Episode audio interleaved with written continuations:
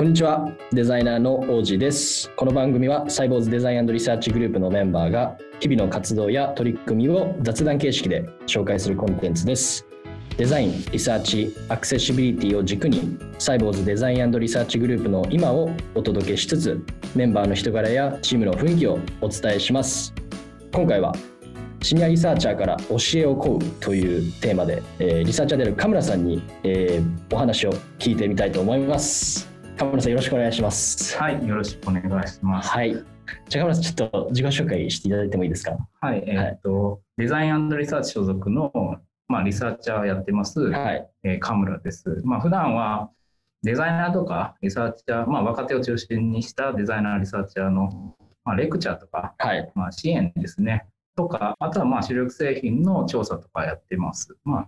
まあ、UX リサーチャーってポジションですね。はい、そうですね。はい、僕もあの毎週いろんなことを教えてもらってます。はい。で、今日はですね、えっと、ちょっとこう3つのテーマを、えー、話したいと思うんですけど、そんなに時間もないんですけれども、えー、1つ目が、えー、HCI は、えー、時代を超えても変わらないっていうテーマと、えー、2つ目が、ファストな思考だけではものづくり困るんじゃないっていうもので、えー、最後に、世の中のほとんどの人が右脳の使い方を知らないえー、いうこの3本の立てでですね、はい、話していきたいと思います。はい、はい、じゃあ、まあ、話していきましょうか、カメラさん。はい、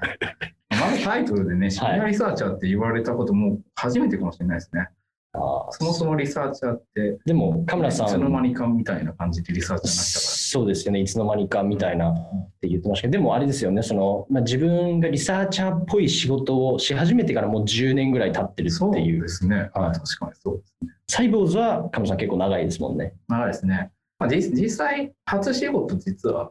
ユーザビリティテストの導入だったんですね。はいはいはい、はい、なるほど。まあ、それちょっと時間空いてもう一回大掛かりに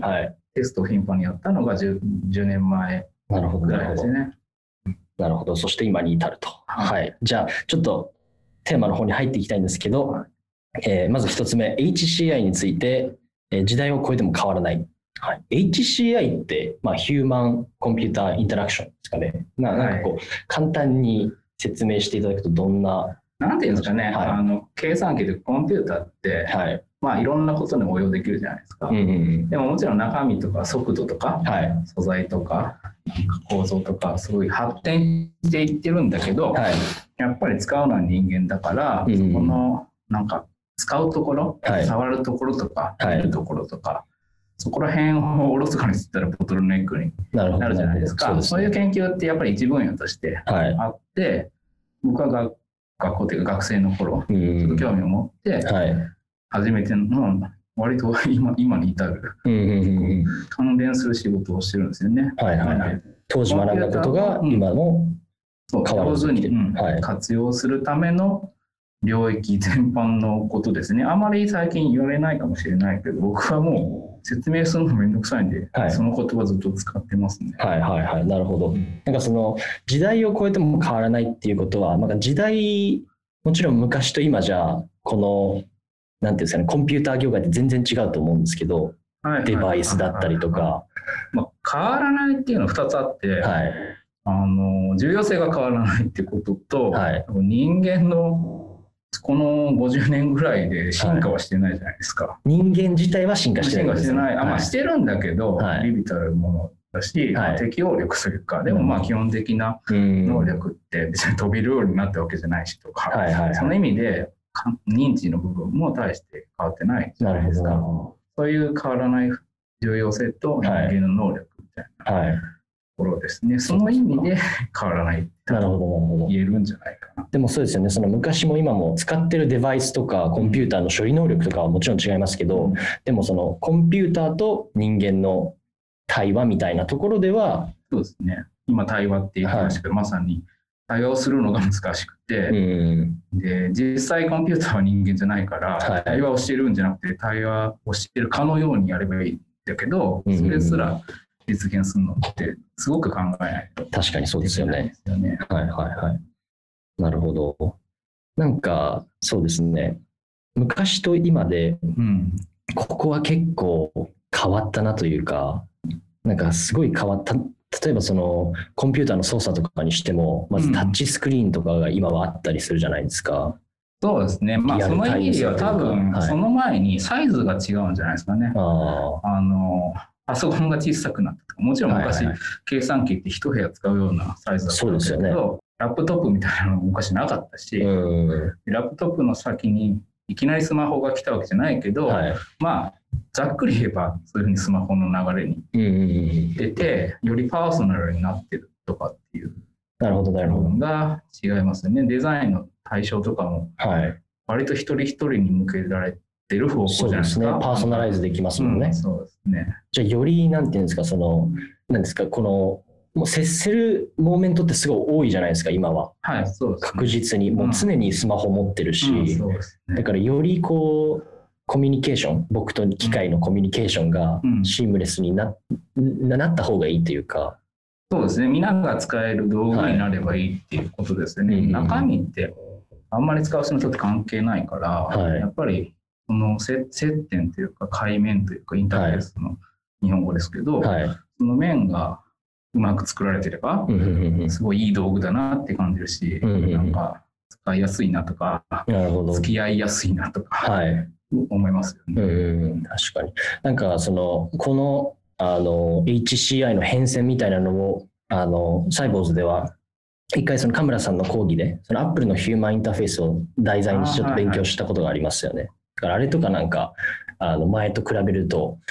変わってないなっていうのが分かるんじゃないのかなとか思いましたね。そうですね。はい、なんか人間の認知絡みで書かれてた項目って変わってないけど、はいその環境変化っていうかスマホっていうのが出てきたり、はい、デザインのなんか仕方とか、うん、えっと、気にする場所がちゃんと具体的になったりね、はい、いうちょっと昔の方が哲学っぽく書いてあってそうです、ね、今の方がプラクティカルにマニュアルとして、はい、開発者の手引きとして、ね、なんか変化してましたよね。うんうんうん、でも本当にコアの部分は、あれ80年ですもんね。80年代に初版があって、はい、で、まあ、変わっちゃってる部分もあるけど、でも多分、ない中の人は 変わってないって言い張るけど、うんうん、表面上は相当変わっちゃってますけどね。ねはいはいはい。なるほど。ありがとうございます。じゃあちょっと次のトピックなんですけど、えー、ちょっとここ変わりまして、ファストな思考だけではものづくり困るんじゃないっていうところで、ファストな思考ってなんだってまずなると思うんですけど、まあ、ファストとスローがあるっていう。そうですね。なんか、まあ、これ今、ファストな思考って言っちゃってるけど、まあ、はいせかされる環境とかっていうのがまずあって、その環境の中で考えさせられる、はい、考えなきゃいけない、まあ、労働環境かもしれないし、はい、制作の環境かもしれないんですけど、なんかまあ早く回して早く失敗するみたいなのは、僕も理解できるんだけど、それ行き過ぎるとなんか何でもかんでも、あの短縮版でなんか物事を済ましたり、深く考えないみたいなのは割とリスクかなとなるほど、なるほど。まあ、一方でそういう言い方もできるし、はい、あのよく考えればみんな いいいい考えが思いつくんですよね。ある程度ですけどね。はい、あまり考えすぎて行動しないとかはちょっと別ですけど、うんうんうん、なんか、あのもう一一つギア上げるとこまでやれば、バッと広がるかなっていうところをあまりさタッチせずに、はい。ものづくり進めてたり、うん、とまあ、エンジニアリングとしては、まあ、あるのかもしれないけどでもやっぱり考え込むみたいな瞬間って、はい、えっと、意識的に取り入れた方が、なんか新しいものとかおもろいものが生まれるんじゃないかなみたいなところの話かな。うん、なんか実際、結構今の流れ的に、まあ、アジャイルとかもそうですけど、うん、まあ、開発結構早いなって思う場面、僕よくあるんですけど、ね、競争とかがまあ理屈として挙げられたりしますけど、ね。はい、なんかカメラさんがそのこれファストな思考だけだとちょっとダメなんじゃないのかなって思った瞬間というかなんかあまああります開発自体がダメだとは思わないんだけど、はい、まあ、その開発が常識というか当たり前になって、はい、なんか例えばリサーチャー若手のリサーチャーが育つ、うん、えっと、環境としてなんか、テストとかが、えーと、簡易版のテストみたいな実践はすごくやってるんだけど、はい、なんか理屈を知らずにやってるなっていうのが見えるところがあったからなんか自分がレクチャーし始めたきっかけって多分、はい、本当の理由は多分そういうなるほど。そのままにしておくともったいないっていうか、はい、あの、うん、簡易版っていうのはだからすごくファストなものでもっと時間をかけたあのなんていうんですか？こうしっかりとしたリサーチみたいなのを知らないままそうですね。簡易版からやっちゃってる。簡易版しか知らないしか知らない。はい、そのその前のやつがあるとは多分思ってない人もいるだろうし、はいはいはい、そういう時代になってきてるんだけど、一、うん、回やってみるといいんじゃない？みたいな。はいはい、で、なんか、講義とね、やってますけど、はい、あの伝えていく感じっていうのが、でも伝えたらみんな分かってくれるから、やっぱりやってよかったなっていう。いや、そうですよね。そのカムラさんの講義って、あの、なんていうか、ちゃんとこうじっくり時間かけて100%やるじゃないですか。その、なんていうんですかね、リクルーティングのところもしっかり時間かけるし、うん、あの、まあ、フィールド、なんていうんですか、こう、台本みたいな、リサーチの台本みたいなところにもしっかりと時間かけて決めるし、はい、だからその、なんていうんですかね、確実に、あの、ファストじゃないっていうか結構時間をかけてやるから、うん、そういう意味だとなんかこうそれをまず知ってからで削れるところは削るっていくみたいな、うん、そうですね。計画実際というか実施日って一瞬で終わっちゃうから、はい、もしくは短い期間かける段階みたいな感じで、はいうん、担当でもなるところなんで、はい、本当に時間かけるべきはやっぱり上流というか、まあ、ソフトでもそうかもしれないけど、はい、テスト設計でも上流が大事というか、はい、結局そのシナリオとターゲットの組み合わせ間違ってたらどんだけ深く考えても間違いしか出ないよねみたいな、うん、そこはしっかりしましょうとかね、はいはいはい、準備を怠らない準備を怠らない。怠らない。テストのためのテストとかもちゃんとするとか、うんうんうんこれあれですよね、ファストな思考とスローな思考って、あの、うん、何でしたっけあの、経済の本から来てるんですよね。そうですね。はい。ダニエル・カーネマンって、はい、頭のいい人がいて、うん、でもその人が言ってることってやっぱり頭がいいから話し方シンプルで、はいはいはい、すごいこうユニバーサルっていうか、うん、ずっと使えるなんか自分たちのなんだろうなすごい新しい道具を出してくれたっていうか、はいはいはい、なんか、ね、思考にはやっぱモードがあって、うん、浅い考えと、はい、よく考えなきゃできない系の問題があって、やっぱりそこの使い方間違えると、早きゃいいっていうわけじゃないと。そうですよね。プラスでもなんか、潜在能力としてあるんだったら、スローな、じっくり系の活動も、ちゃんとやったらいいよね、みたいな。いや、なんかこれ聞いた時にすごい、なんていうんですかね、あの、まあ、僕たちの世代、うん、ミレニアル世代とか、うん、ジェン Z とかって、もう、なんですか、すごいインスタントじゃないですか。すね、情報の吸収の仕方が、もう動画とか、記事とか、あんまりこうなんか長い映画とか、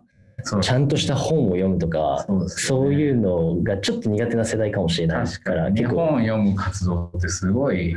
高,、高度ですよね。うん。そうそうそう。そうね、なんで、こう、時間をじっくりかけて、しかもその本とかってやっぱそういう、なんですか、一瞬的に、一瞬じゃなくて、こう、今までのノウハウが詰まってるもの、パブリッシュされるまでにやっぱり時間がかかってると思うので。そうですね、信頼性高いですよね。はい、なんか、広告目当てで、まあ、アトラクティブな書くとか、あるじゃないですか。はい、でもまあ、そこで得られて浅いリサーチもできるんだけど、はい、結局は、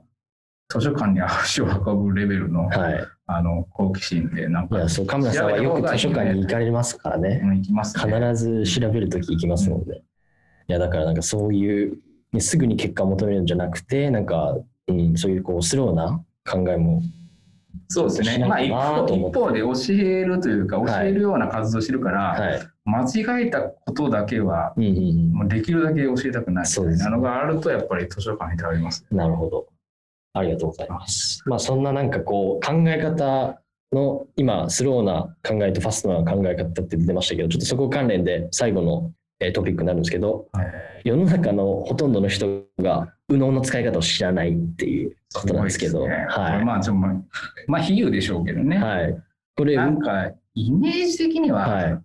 まあ脳脳はまあ後で出てくるけど、はい、体の使い方すら知らないんですよ、僕らって。なるほど、体の使い方すら知らない。体の使い方を100%使えてないですよね。なるほど。例えば。はい、僕、ボディービルダーなんで、うん、あのよく筋肉の、うん、部位を意識しながら。そう、それはもうその知識があっていうことですよね。それと一緒で僕も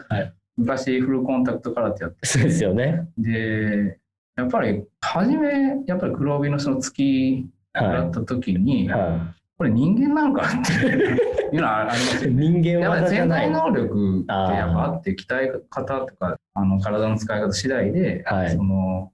インパクトが起こせる。なるほど、なるほど。だからそれってやっぱの脳みそっていうか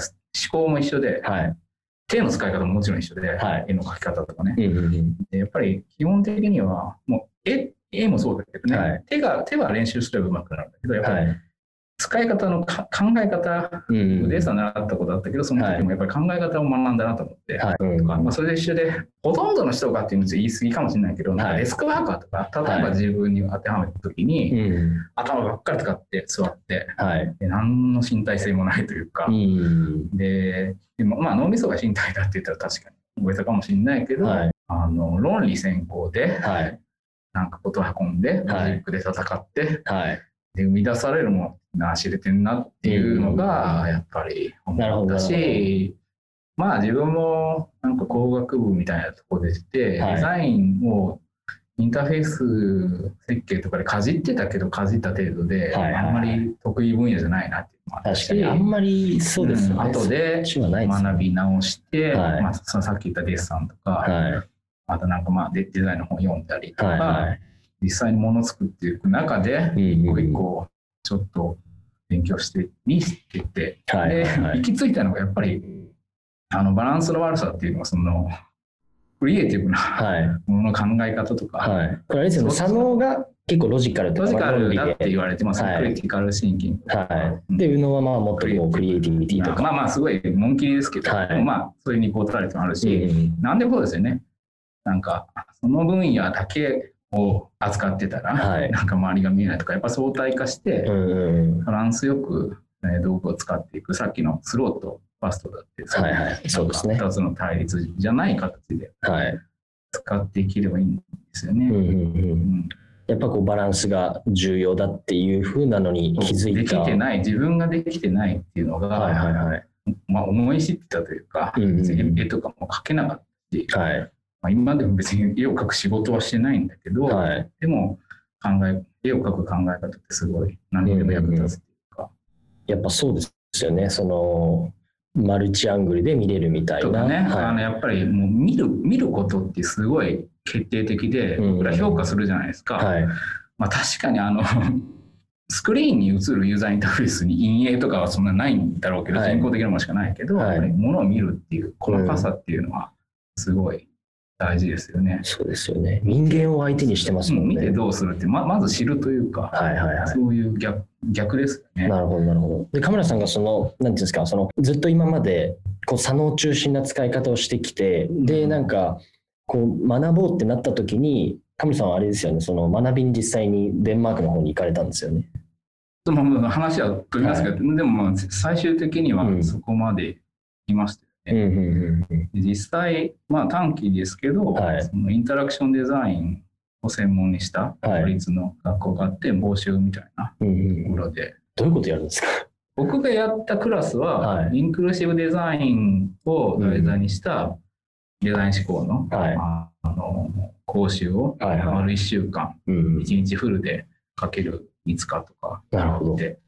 やりましたね。一日ずっと一日で朝から夜まで。5日間、うん、なるほど。やっぱ全然なんかそれ終わった後と前ではなんか違うっていう、うん、それもやっぱり、はい、あの国内で、はい、その頃はまあ、自分が知らなかっただけかもしれないけどあんまり学ぶ場所がなくて、はい、結構がっかりしてて。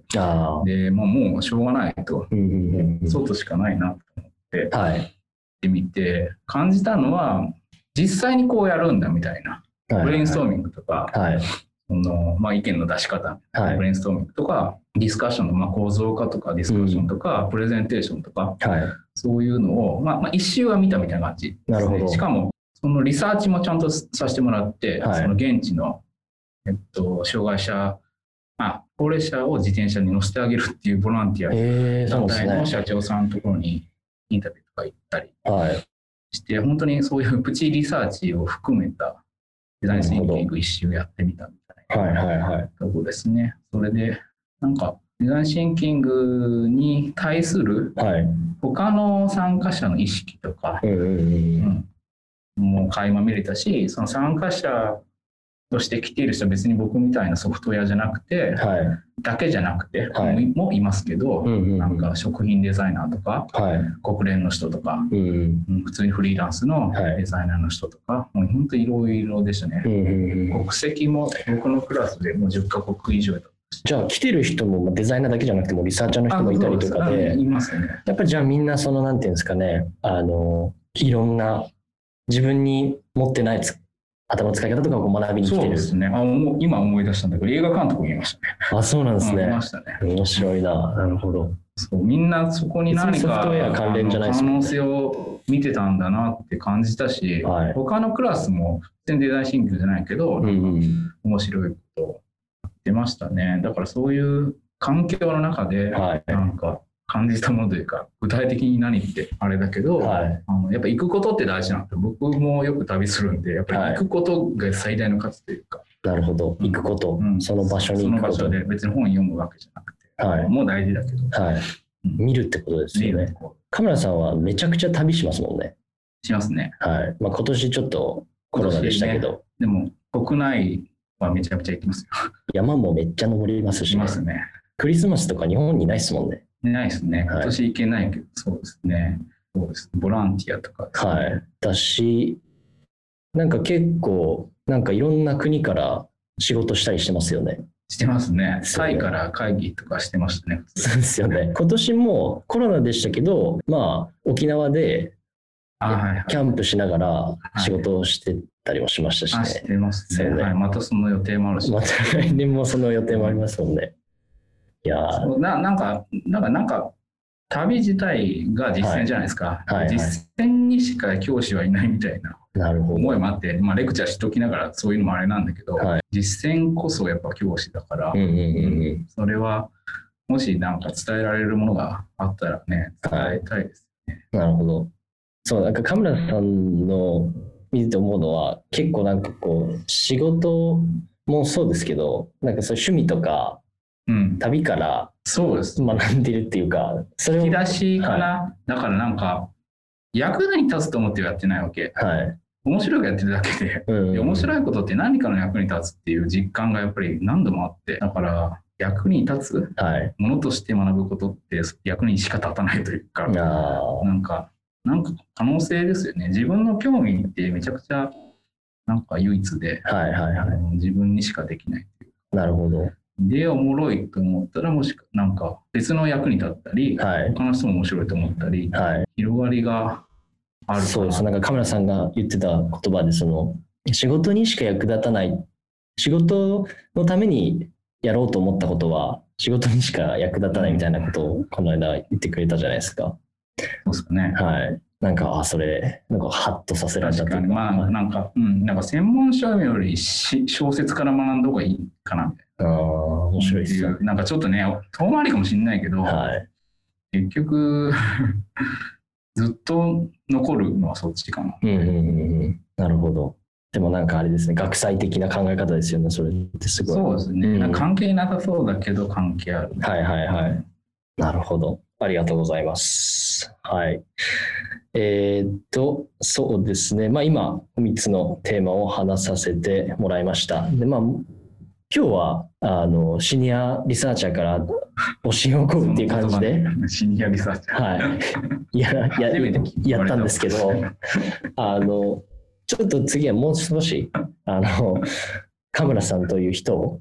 カムラさんからもうもう少しなんかテーマに絞って、なんかお話できたらいいなと思って、今日はちょっとまあ本当に、はいはいはい。触りだったので。あ、そうなんですか。はい。これまたあの続きがありますから。はい。これはあれですから、あの、カムラさんのデビュー作ということですね。これからまたいろいろあの来るという。聞いてくれるんですはい。聞きますよ。はい。